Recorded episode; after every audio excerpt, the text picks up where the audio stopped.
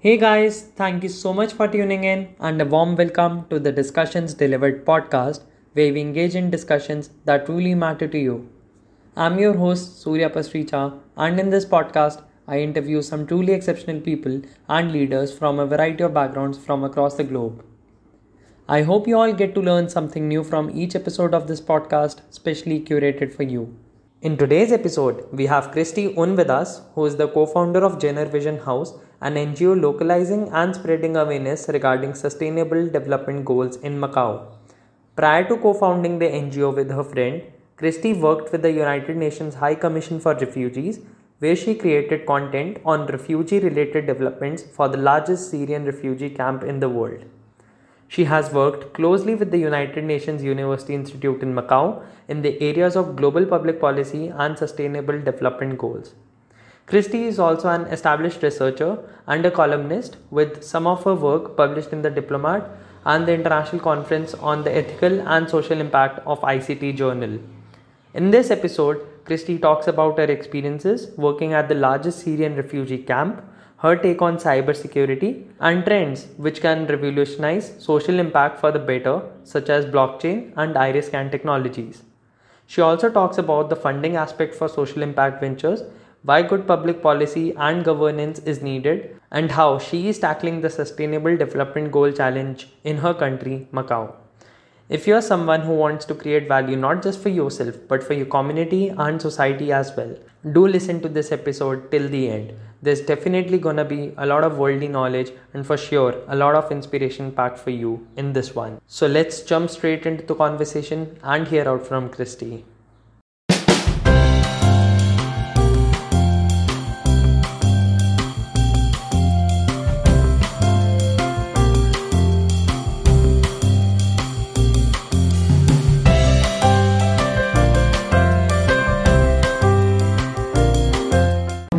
The podcast, Christy. Thank you so much for joining us. It is really a pleasure hosting you today. How are you doing? I'm doing really well and trying to cope with uh, the COVID effects and trying to stay productive. How are you? I'm great as well. And uh, you know, the first time I came across your work at your venture Jenner House, I was like, wow, this is such an amazing thing to be doing. And I also started getting intrigued by this entire social impact venture space. But can you, for all our curious listeners, give us a brief about yourself and what Jenner Vision House is really about and how you started off with this entire idea? Um, so my name is Christy Un, and I'm a a local citizen from Macau. And so uh, back then, uh, about two years ago, I was interning in Jordan with UNHCR in the largest Syrian refugee camp in the world. And while I was working there as an external relations intern producing media and contents uh, related to uh, refugee developments, um, COVID 19 came and I was in lockdown for a few months and I had to uh, remake my decisions about uh, where I should be heading to next in life, whether I should be leaving the country and heading back to my home country or not. And it was then that I uh, then hopped on my flight, which I was lucky enough to hop on a flight back home, and I uh, witnessed how um, COVID nineteen has impacted the society at home, and I felt like it's a time for a change. And especially um, in Macau, um, the economic sectors are mainly focused on the uh, casino industries and also tourism. And we could see how uh, COVID 19 has impacted uh, these sectors really heavily. And with this in mind, I have uh, co founded Jenner Vision House with my uh, dear friend uh, Ariana. And this is an NGO focusing on um, disseminating information on how to localize sustainable development goals in Macau.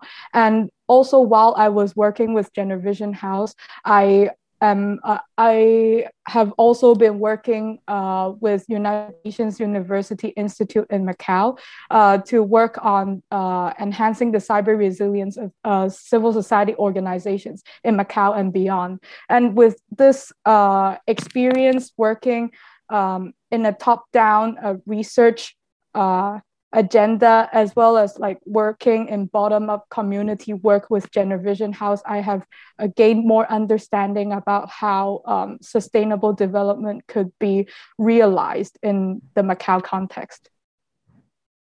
That is such a heartful and a great thing to be working on, especially in these times of distress where the pandemic has supposedly, you know, been an agent of pushing the vulnerable to the brim and also you have worked quite a lot with the vulnerable sections of the society especially in macau. So how do you see that in terms of the lingering inequality especially amongst those sections where people are unable to access even the most basic resources be it food be it education healthcare? And does it in some way affect the prioritization of uh, sdgs um, so uh, uh, luckily in the macau society the government uh, cares about the citizen. They have provided a lot of welfare, ranging from uh, uh, some cash stipend uh, to support uh, civilians to, uh, for example, enhance their consumer demand and also to cope with uh, the economic impacts. And um,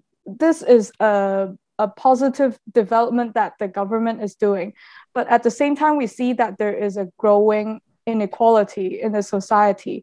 We could see that, um, for example, a lot of the workers have been laid off, especially uh, with migrant workers as well, who made up a huge um, proportion of our working force in our tourism industry as well as uh, with the hotel industries.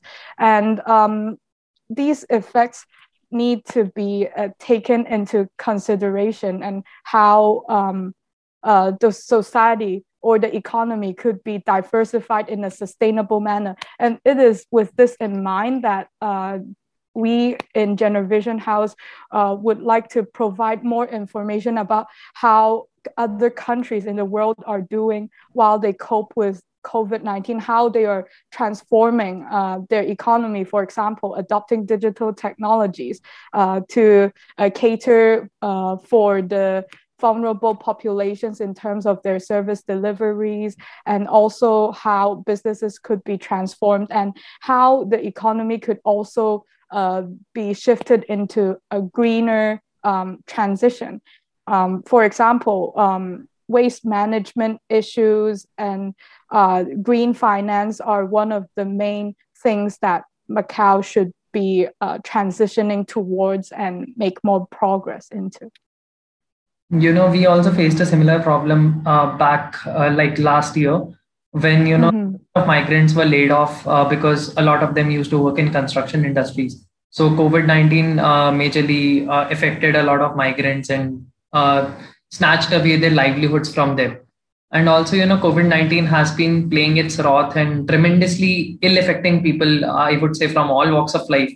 But especially when it comes to the vulnerable sections of the society they have uh, no access to equal resources, equal opportunities. And this pandemic has only widened the gap and made it worse. And also, you know, people have lost their jobs, as we talked about earlier. And a lot of households, unfortunately, have also lost their sole bread earning member as well. And COVID 19, in terms of devastating people and bringing severe misery, has not been short of till date. So I was uh, to this fact I was also you know reading this book called The Sapiens, uh, which talks about how inequality dates back to the Stone Age, and also how groups are increasingly uh, monopolizing the fruits of globalization and thus leaving billions behind, which was honestly uh, a new and an interesting revelation for me. Uh, and uh, you know, since almost everything has gone online due to the COVID nineteen pandemic and you have been working quite a lot in the area of international relations and public policy. So, what is your take on global diplomacy in the virtual world, and how does it play out, especially at a micro or an NGO level? Um, so, uh, we, we could see that, uh, as I have just mentioned, uh, COVID 19 is a time where a lot of businesses and, and communities have shifted towards a digital uh, transformation. And um, we could also see that governments uh, have been very wary about, for example, cyber attacks on critical infrastructure, and also how um, digital technologies play a very important role to keep the society uh, intact and uh, functioning. And so, um, with this in mind, uh, we have seen that normally uh, the narrative is focusing on uh, securing the government's uh, cybersecurity or uh, the businesses' cybersecurity, but uh, civil society or civilians have been neglected, and also how, um, for example, we could see that students who came back from abroad which constitute around half of the population in Macau, actually. And uh, they came back uh, having struggled to continue remote education um, because there is a lack of public space for uh, discussions and also learning virtually. Uh, for example, in Macau, there are a lot of construction works happening every day, and they happen in times that are out of everyone's expectations and also uh, the public internet uh, could be not really functioning uh, adequately during times that are very needed so um, we could see that uh, civilians and also civil society are um, under prioritized during covid-19 and it is in this time that digital technology also play a very important role for them to continue to whether it's uh, education to continue to learn or to continue to operate their businesses. So um, globally i think that governments should be taking more uh, consideration into how to enhance uh, civil society and civilian uh, internet access and cybersecurity that's really interesting for me. And also, I was, uh, you know, going through your op-ed and articles in the Diplomat and Global. And uh, what really piqued my interest was the way in which you talked about building citizen-centric cyber resilience. So, can you, for our listeners, talk a bit about what citizen-centric cyber resilience is, and essentially what is meant by cyber resilience in general? Uh, so cyber resilience is the ability to be able to adapt to and also uh, become more resilient after uh, some adverse cyber events that an individual or an entity has encountered. And uh, this requires um, not just the technological side of things, for example, like uh, updating your software or uh, buying new um, uh, antivirus softwares, for example, but it also uh, re- uh, requires um, civilians to have the awareness and knowledge about how to cope with these cyber attacks and also the vulnerabilities that they would be faced would, would be facing. And uh, so, um, by citizen centric cyber resilience, this means that uh, governments and also um, software developers should be thinking in the uh, thought like should be thinking with the mental models or thought processes of civilians like how would they um, uh, perceive certain uh, cyber attacks like phishing emails for example which uh, normally a lot of citizens would be very vulnerable to because uh, they would not be able to identify which is uh, which email is authentic or which one is really trying to uh, people are trying to scam you, for example. So uh, by citizen centric, uh, even not just cyber resilience, with everything in the society, all kinds of development, it should think and begin with the starting point of uh, civilians as a focus. Yeah, and also since you talked a lot about how technology is going to impact and how uh, cyber release, uh, resilience needs to be, you know, uh, more strengthened uh, in the times to come. Uh, we are soon going to encounter a new era of high-end technology where artificial intelligence, cyber physical systems, blockchain, and cloud computing would essentially operate so, do you think citizens and people need to be made more aware about this entire concept of cyber resilience? And how can we move one step ahead to achieve this goal? Um, definitely, a civilian should be more aware about these developments because they have been increasingly affecting uh, their daily lives. And um, uh, one of uh, uh, recently one of uh, one of the reports that I have read about, which makes me uh, very intrigued and uh, uh, find it very relevant, is the World Development Report by the World Bank on how data could be used to improve the lives of civilians, especially those from low and middle income countries. So, digital social contract would require value, equity, and trust in data. And uh, it is very important that um, civilians could also be made to uh, trust using technologies and how um, these technologies uh, could also benefit them. So, with, uh, for example, blockchain technologies, it uh, secures people's data, but then um, people people should also know that how um, privacy and uh, ethics and how um, technologies could all interplay in the sense that there would be trade-offs for example between security and privacy or accountability.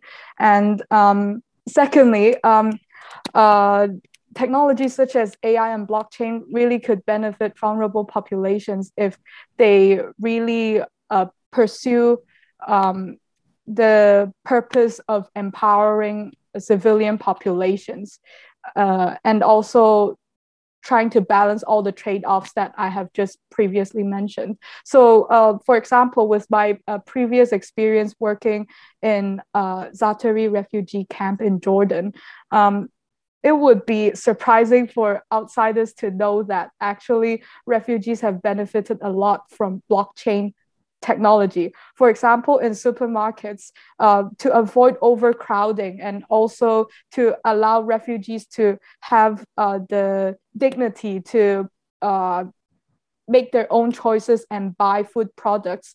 There is an iris scan technology that make, makes use of blockchain technology. By scanning the iris, the, uh, the iris of refugees, um, payments could be uh, very directly processed and they could also exercise their choice of buying products. And uh, their biometric data would be uh, saved very securely. So uh, these technologies could really empower citizens but they should be put into good use.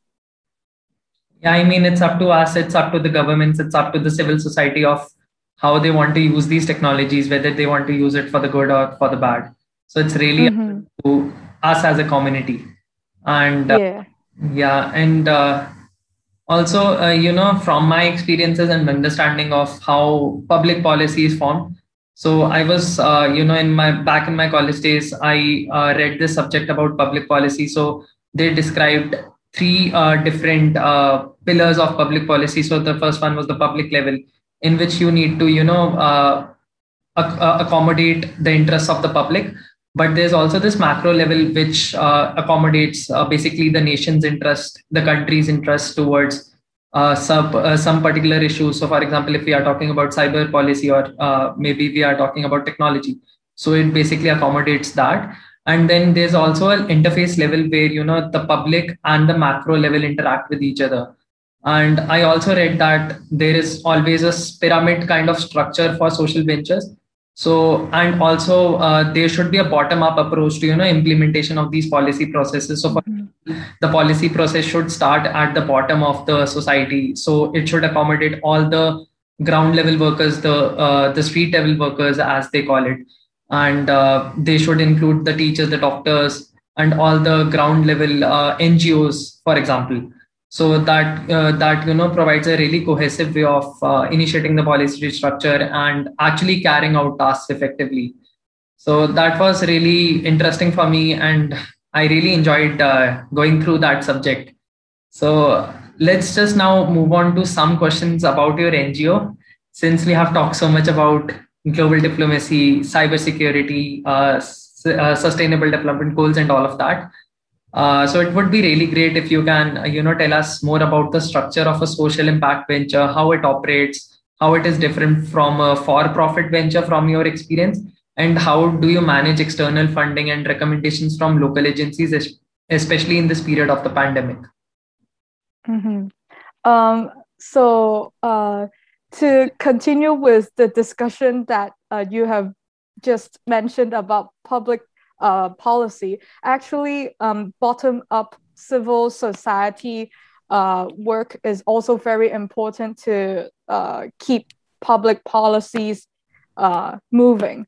So, uh, with a book that I have recently read uh, called Mission Economy, it highlights the point really well by saying that it's not just the public sector and the private sector, but also the third sector and civilian participation. All of them, they are elements that are important to make um, SDGs happen and also sustainable development. And um, with uh, the NGO that I have been uh, working in, a Generation House, um, we have started it um, half a year ago, and it is really challenging because, especially in uh, COVID 19 times, it is especially hard to obtain funding and also to uh, have um, uh, and also to mobilize uh, youth or volunteers who would be devoted to the cause when there are a, already a lot of economic concerns that they should be thinking of. So, uh, with this in mind, uh, we have been working really hard to try to uh, make sustainable development goals approachable to uh, the society in general. So, for example, we have created a lot of social media content um, on our Facebook, WeChat, and Instagram, uh, touching on sustainable developments uh, around the world and also how these ideas could be localized in the Macau context, whether it's like recycling or uh, whether it's economic diversification, for example. And um, by producing videos, uh, daily social media content, monthly newsletters with only a team of uh, 10 core members, actually.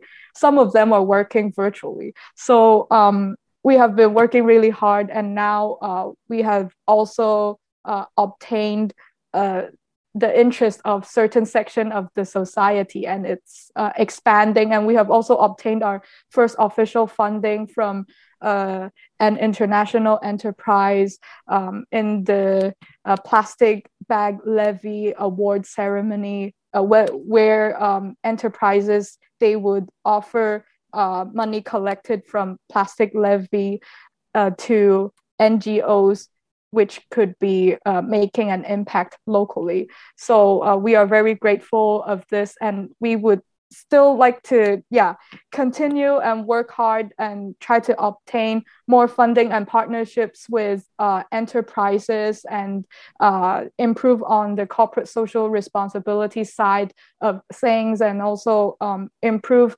the awareness and understanding of sustainable development goals for them to be achieved by 2030 hopefully.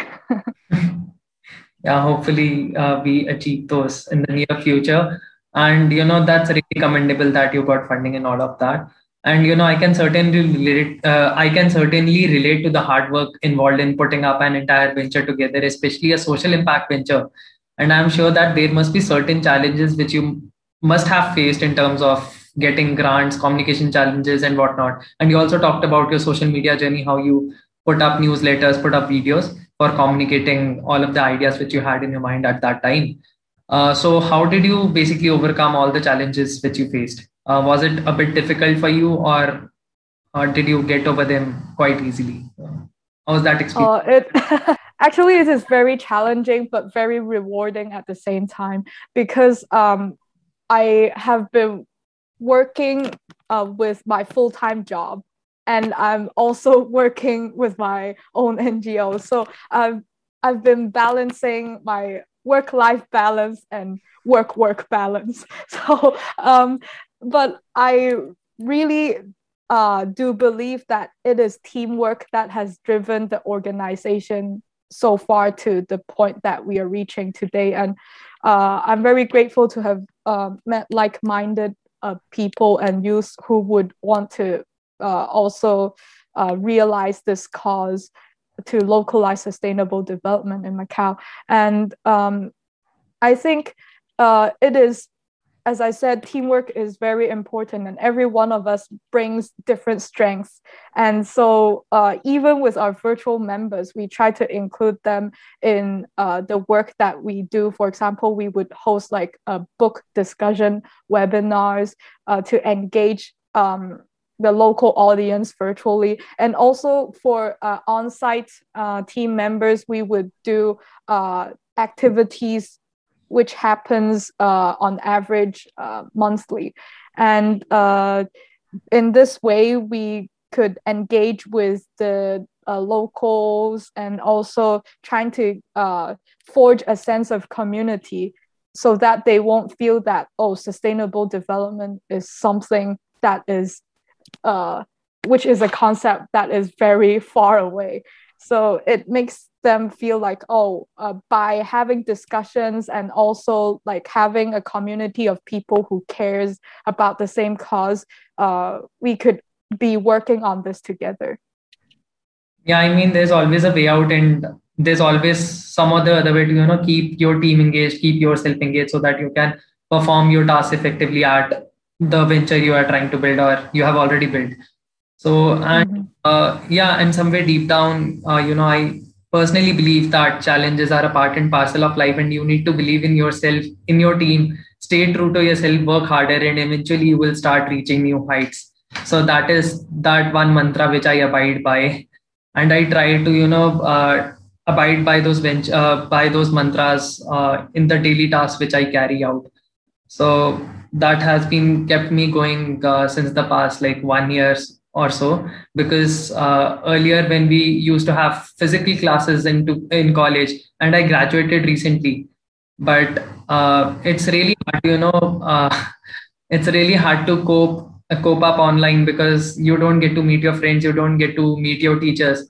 So there's a loss in you know personal connection which uh, the online space can't really fulfill until virtual reality is developed or something like that yeah, definitely. And I I think it is a really difficult time for everyone. And to be in a country or in a geographical region which is uh, relative more safe from these uh, COVID-19 effects is really a very um, privileged thing. And I'm, I'm grateful that uh, in Macau, um, the situation is uh, quite peaceful and stable so we could be able to do some on-site events and yeah i mean in our country it's still uh, you know going on virtually because there are a lot of cases increasing day by day and mm-hmm. population yeah. is too much so we can't you know keep control of everything you can't stop everyone from going out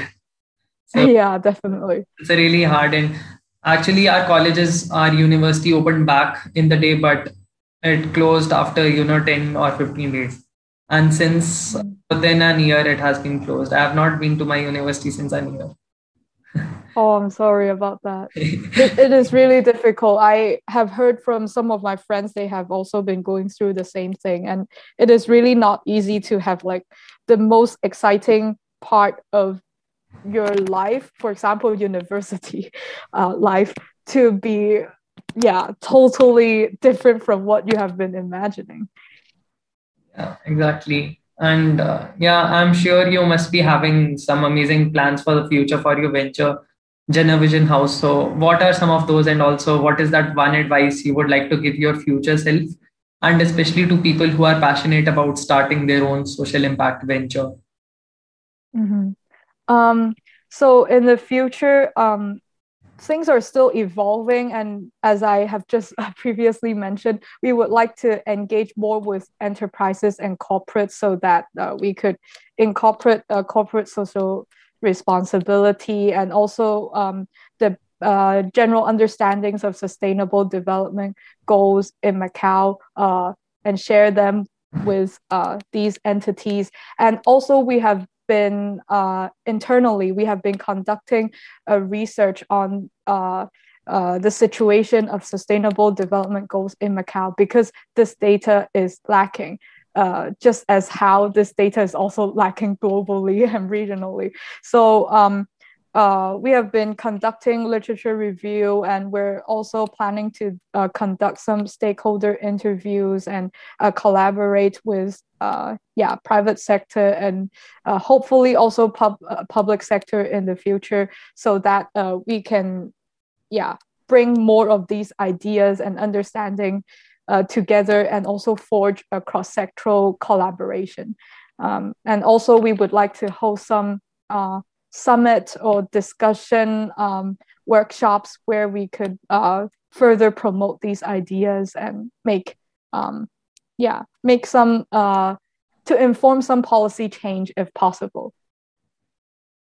And uh, one thing also about what i would tell others when they want to start their social ventures um, actually with gender vision house it was never really a thing i would have uh, expected in the beginning. Like I, I was just having this idea with my friend, and we've been talking about it during our um, quarantine times in in the hotel when we just got back to Macau, and we're like, oh, this is a time that um, is uh, really in need of changing, and we see opportunities and challenges.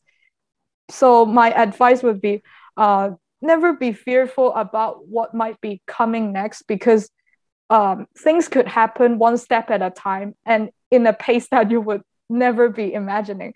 If you asked me half a year ago, I would never have imagined we could have started an NGO and managed to obtain our first funding in this difficult time. So, um, if you have an idea, just go for it. And if you are passionate about the cause, it will bring you further to any path that you would want in the future. So basically, I also believe in this concept of incremental learnings. So I believe that you know uh, you should always strive to learn and keep on trying new things because if you keep on trying new things, you will actually find uh, what you're truly passionate about. So in the past year, uh, individuals like myself, like my college friends, and myself, uh, you know, got to experiment with a lot of things. We I did research internships. I also did some entrepreneurial boot camps so i really got to you know uh, experiment with things and i also truly found my passion. So i think it's really important to you know keep striving keep working harder and just uh, you know believe in yourself and you can do it if you believe in yourself. So that's the true mantra i abide by. And uh, also you know uh, we generally ask our guests to leave us with some parting advice so, would you like to share any words of wisdom and what would they be? I think um, we have quite a similar idea about how um, we should uh, strive for our passion and things that we truly believe in. And I believe that um, the world is very interconnected. And one thing that might seem to have happened and made you feel like, oh, um, uh, this is bad. But if you look back a few years later on it, you might think that that is actually a good thing that has pushed you to the point that um, uh, you are doing these things today. And all the dots they would connect. And um, so my uh, parting uh, words would be that um, yeah, uh, never feel uh, too self-defeated if things don't appear to be what you're expecting because you won't know what would be happening happening next and it might bring you further to a position uh, closer to realizing your goals and dreams.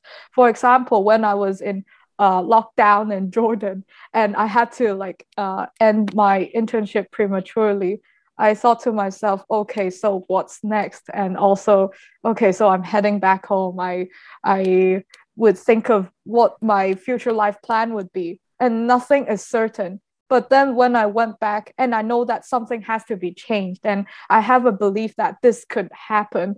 And when it happened, things will keep rolling. So I think it is um, uh, challenges will come, but you could also find opportunities in them. Yeah.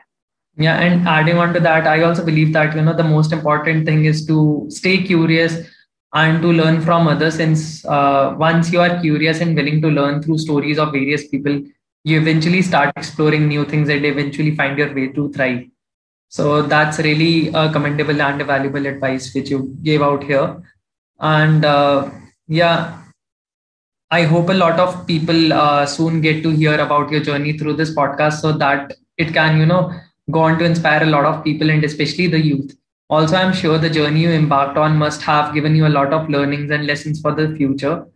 But sadly, this unfortunately, you know, brings us to the end of this podcast. Thanks a lot, Christy. I truly appreciate you sharing your journey and the plethora of experiences you had with our listeners. Thank you so much for taking out the time for being here and best of luck. Thank you so much. Thank you for inviting me. It's an honor to be uh, speaking with you on these matters. Thanks a lot.